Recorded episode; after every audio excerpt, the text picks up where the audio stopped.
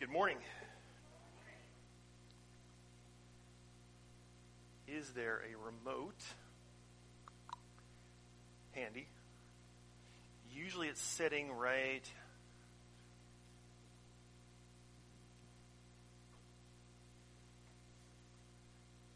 So it is.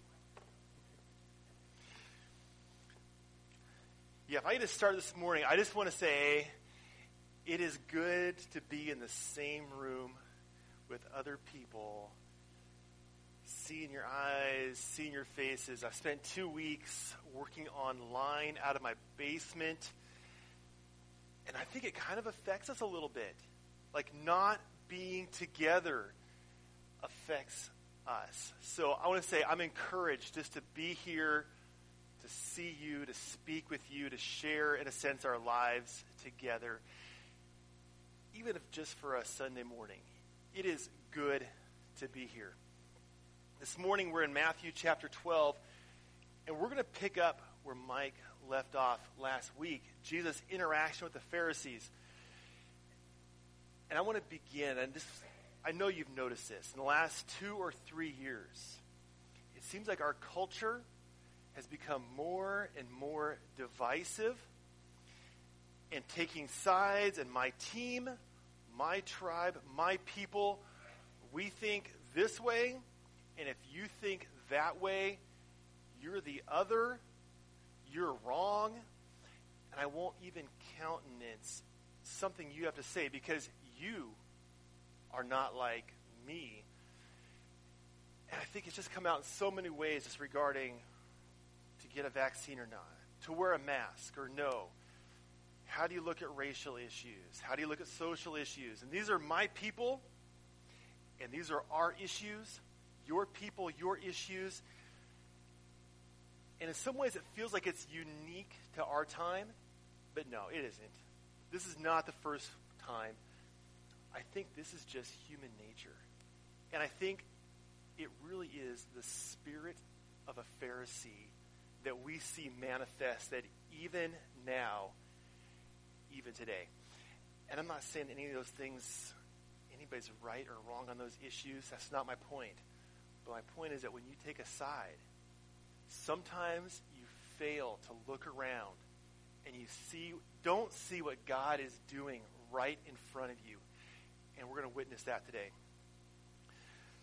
So, Matthew chapter 12, and I just want to give a thought here to the general flow of Matthew and realize this is a part of a larger picture. You know, we have a little episode that's part of the Gospel of Matthew. It has a flow, and it's brought up about a month ago that Matthew is a narrative. It begins with an introduction. And then Jesus introduces this idea of a new kingdom and what it's going to be like. This is a Sermon on the Mount. And we find all these new teachings that really show the heart of God and what will his kingdom be like. Then we see the miraculous. We see that disciples, apostles are called. They're sent out on mission. They're spreading the news of the kingdom. And then opposition comes in. We find pushing back against it. And last week we saw this with the Pharisees. Jesus heals. They say, can't do that. Who do you think you are? He goes and he gathers grain and he says, See, you can't do that. Who do you think you are? He says, I'll tell you who I am. So, today we're going to pick it up at verse 22. It's kind of a continuation. The first word, then. This happens next. It's a continuation of the opposition from the religious elite, the Pharisees. And it says, Then a demon possessed man, so chapter 12, verse 22, who was blind and mute was brought to him, and he healed him. So the man spoke and saw. So interesting. This phrase, the blind man was brought to him, to Jesus. Does it make you wonder at all who brought him? And given our text last week, the thought of the Pharisees sitting out and spying on Jesus as he walks in the field, did they bring this man? Did they set this up? I'm not sure, but I would not place it beyond the realm of possibility. But I bet they were sitting there watching. Blind man, mute, Jesus? What is going to happen next? What does Jesus do? And I thought about this the um, man being demon oppressed. I have to admit, when I first see or think about demons and the spiritual realm, my inclination is living in a modern age. I don't know that our branch of Christianity, like we kind of, I think, we sort of like set it aside. Like, is that a thing? Is there a spiritual realm that really affects the physical world? And I had to take a real good look at myself and say, I don't always think I give it the credit or the seriousness that I ought to. If my eyes, I can't see well, I go and I see the eye doctor. We probably all see the same one. If I have headaches, I take an aspirin. If my car is not working, I often I just go to the mechanic or I assume it's something material. But I do want to make a point from Matthew here, from this text. There is a spiritual realm that affects the physical world. The man did not see, the man did not speak because of a demonic spirit that oppressed him. These things are real, and we ought not to take them lightly. And the people, their response is they were amazed. And I know as I look around the room, I just thought, how many of us have a long term physical ailment, either in our body or our mind? And if you were to see somebody healed, I mean, how would we respond? I mean, we would rejoice to see illness healed, to see suffering relieved. I mean, can you imagine? Blind and mute. What does your life look like? You don't see, you don't speak. You don't perceive the world around you, you cannot express. And to have that healed, the people were amazed rightly. And if it happened here among us, we would be amazed rightly as well. And the people's response look what they say, say. They were amazed and said, Can this be the Son of David? They were expecting this. They were wanting Messiah. David's son, who was going to come and sit on David's throne,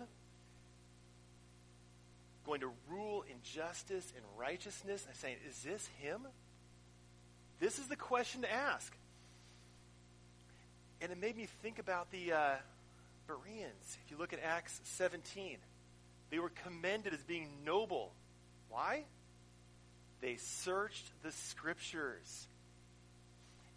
And these people, they asked the question Is this the son of David? Did they have the scriptures to look? Yes. They had the scriptures to look and they investigate. Ask them the question Is this him? How do you know? And as you're sitting there this morning, I wonder have you considered the Lord Jesus Christ? Have you asked the question is this the answer to whatever oppresses you, to what holds you down? The needs that you feel is Jesus Christ, the Son of David. Is he the answer? Yes. Jesus is the answer. How do I know? God has spoken. He's spoken in His Word. And amazing, in our day and age, we're literate. We have this book, we read it.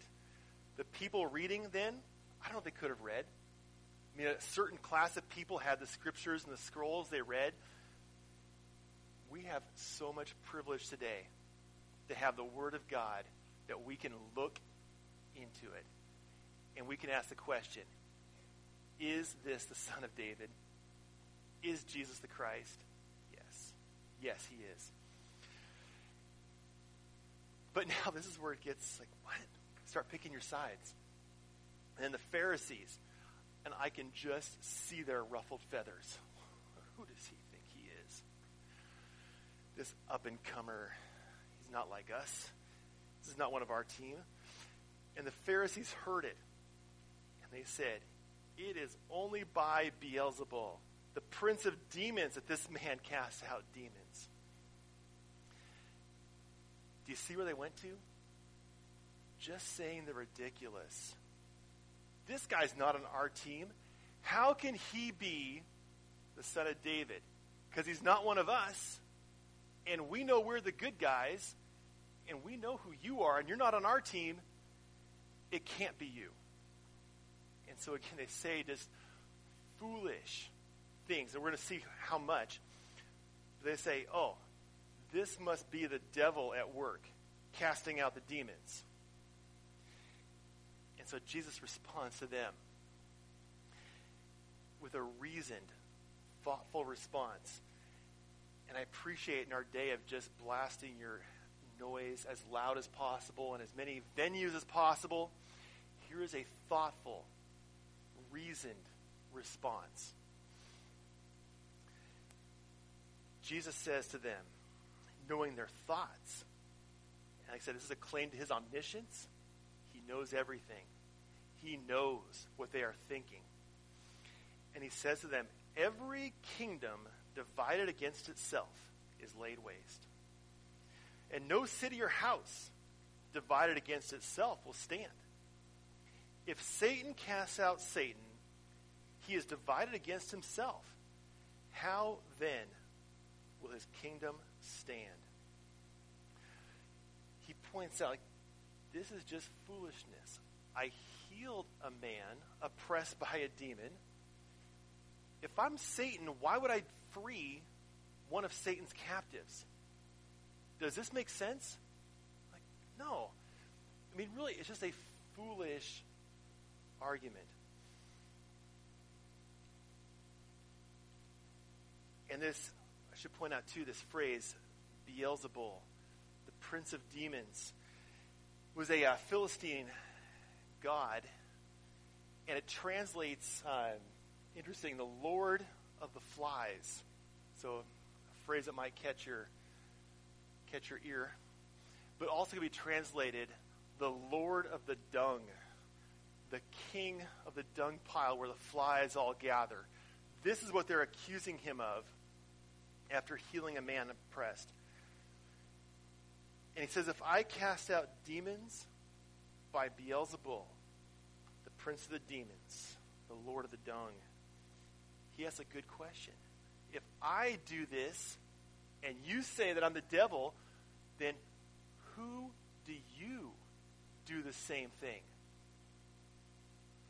So if I'm the if you say I'm the bad guy and you're doing what I'm doing, what does that make you? And he says, therefore, he says, by whom then do your sons cast them out? Therefore, they will be your judges. So apparently, some of the disciples, or the sons, perhaps literal sons of the Pharisees, were in some measure casting out demons as well. And he asks the question I'm doing what they're doing. Do you make the same accusation of these people, they will be your judges. If you hold this as good, what do you say about me? And then his response, and this I think is so key. Then, so if it is then, verse 28, by the Spirit of God that I cast out demons, then the kingdom of God has come upon you. And at this point, make a choice. Either I am doing this by the demons and the devils, and if you want to take that side, so be it. But if it's by the Spirit of God that I am doing these things, the kingdom of God is in your presence. I am the king I am here. What are you going to do with me? And that's our question here today for all of us. The kingdom of God has come upon you. Jesus asked a question How can someone enter a strong man's house and plunder his goods unless he first binds the strong man? Then indeed he may plunder his house. The strong man here is a reference to Satan, to the devil. Unless you take away his power, you cannot take what is his. And look at what Jesus has just done. He has taken from Satan's house. He has taken from his kingdom, he has rescued a man oppressed by a demon. He has bound the strong man. And he is taking what rightfully belongs to his kingdom. Whoever is not with me is against me. Whoever does not gather with me scatters. He is looking the Pharisee right in the eye. And he's saying, Make a decision. Are you going to side with Jesus, who is king, whose kingdom is coming in? Or are you going to take sides against him? And at some point, everyone has to make that decision. At some point, the gospel is spoken with clarity. You hear it, and you have to choose. What will you do with Jesus? He says, Therefore, I tell you this. I tell you, every sin and blasphemy will be forgiven people. I hope you hear that today. Every sin, every blasphemy can and will be forgiven. Sometimes in life, I think we come to a point where we think, I'm too far gone. I've done too much. I can't be forgiven. I can't come back to God. But Jesus is saying, and he, I like to hear, he says, I tell you. He is speaking with authority. It's not the Lord says. You know, in the Old Testament, the prophets would say, Thus says the Lord. Jesus says here, I tell you. What's he claiming? He is saying he is God speaking. Every sin of blasphemy will be forgiven. But there is a sin that cannot be forgiven.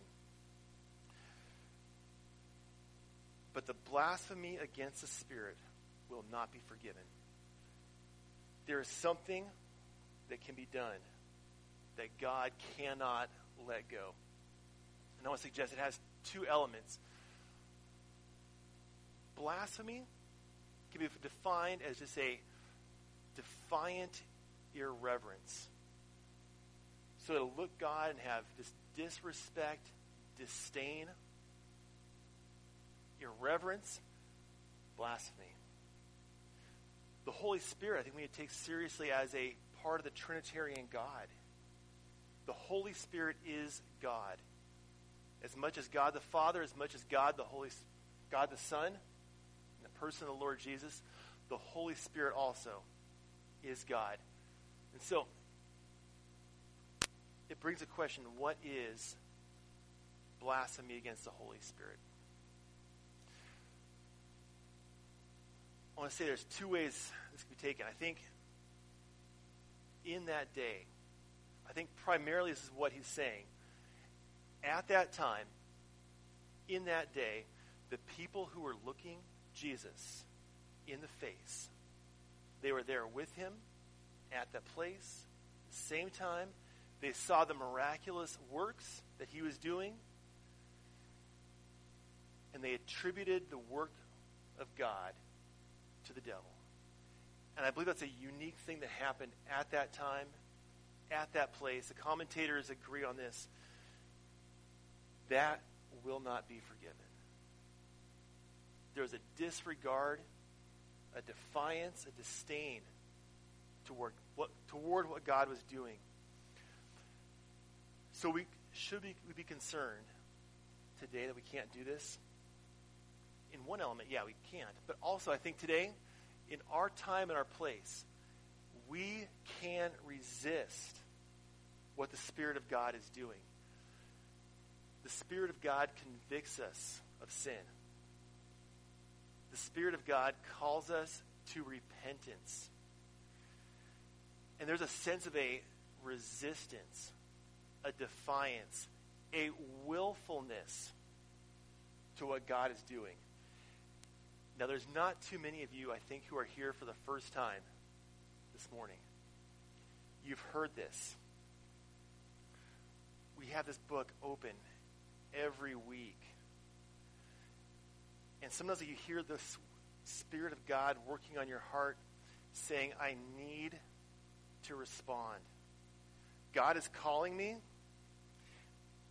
and yet for whatever it is you're holding on to,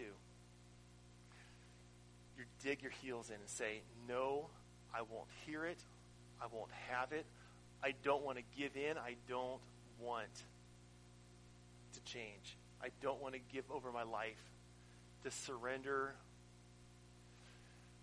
to surrender my own kingship in my life to the kingship of the Lord Jesus Christ. And today, that is blasphemy. It's disregard, defiant disrespect to the Spirit of God working in your life. And yeah, I think there is a danger of this. The more you hear it, the more numb you can become to it. Yeah, yeah, heard that. And your mind goes somewhere else. I don't want it.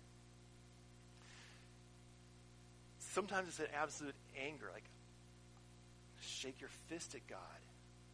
I don't need it. I don't want it. I don't want to have anything to do with that.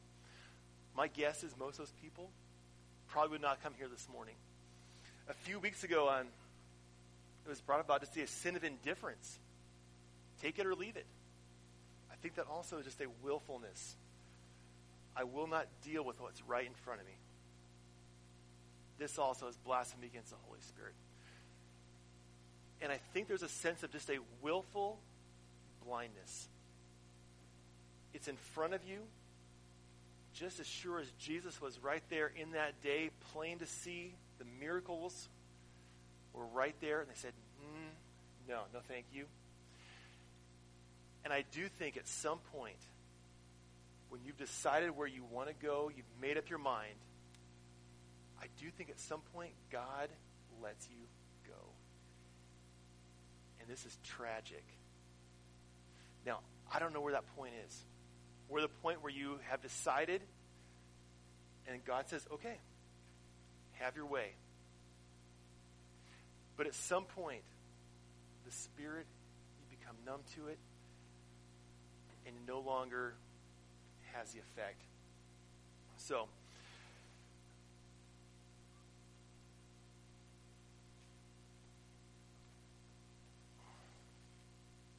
Jesus continues, and whoever speaks a word against the Son of Man will be forgiven, but whoever speaks against the Holy Spirit will not be forgiven, either in this age or in the age to come.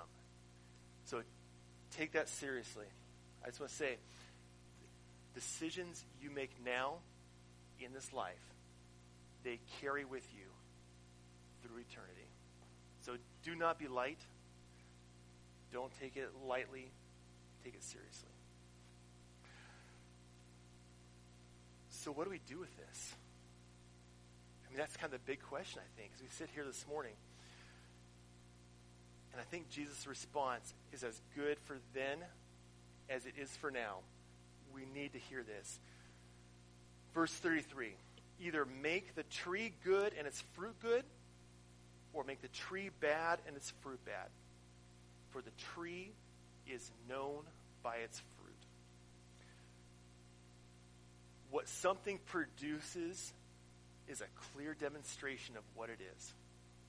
And Jesus is looking at the Pharisee of his day, and he says, Look at what you're producing. It's spite and it's hate, and it is anti God. For the people who should have been the most religious and most knowledgeable and aware of what God was doing in his day, they missed it. And I think we can miss it today too. Trees are known by their fruit. And then he says, You brood of vipers, you snakes. Sometimes you get this idea of Jesus being soft spoken, quiet, gentle, polite. I mean, here he just lays into them. You snake. I've never used this insult of anybody, but believe me, if I call you a snake at some point, I hope you know how I feel. You snake. How can you speak good when you are evil? Because look, the words out of your mouth, they show what's in your heart. For out of the abundance of the heart, the mouth speaks.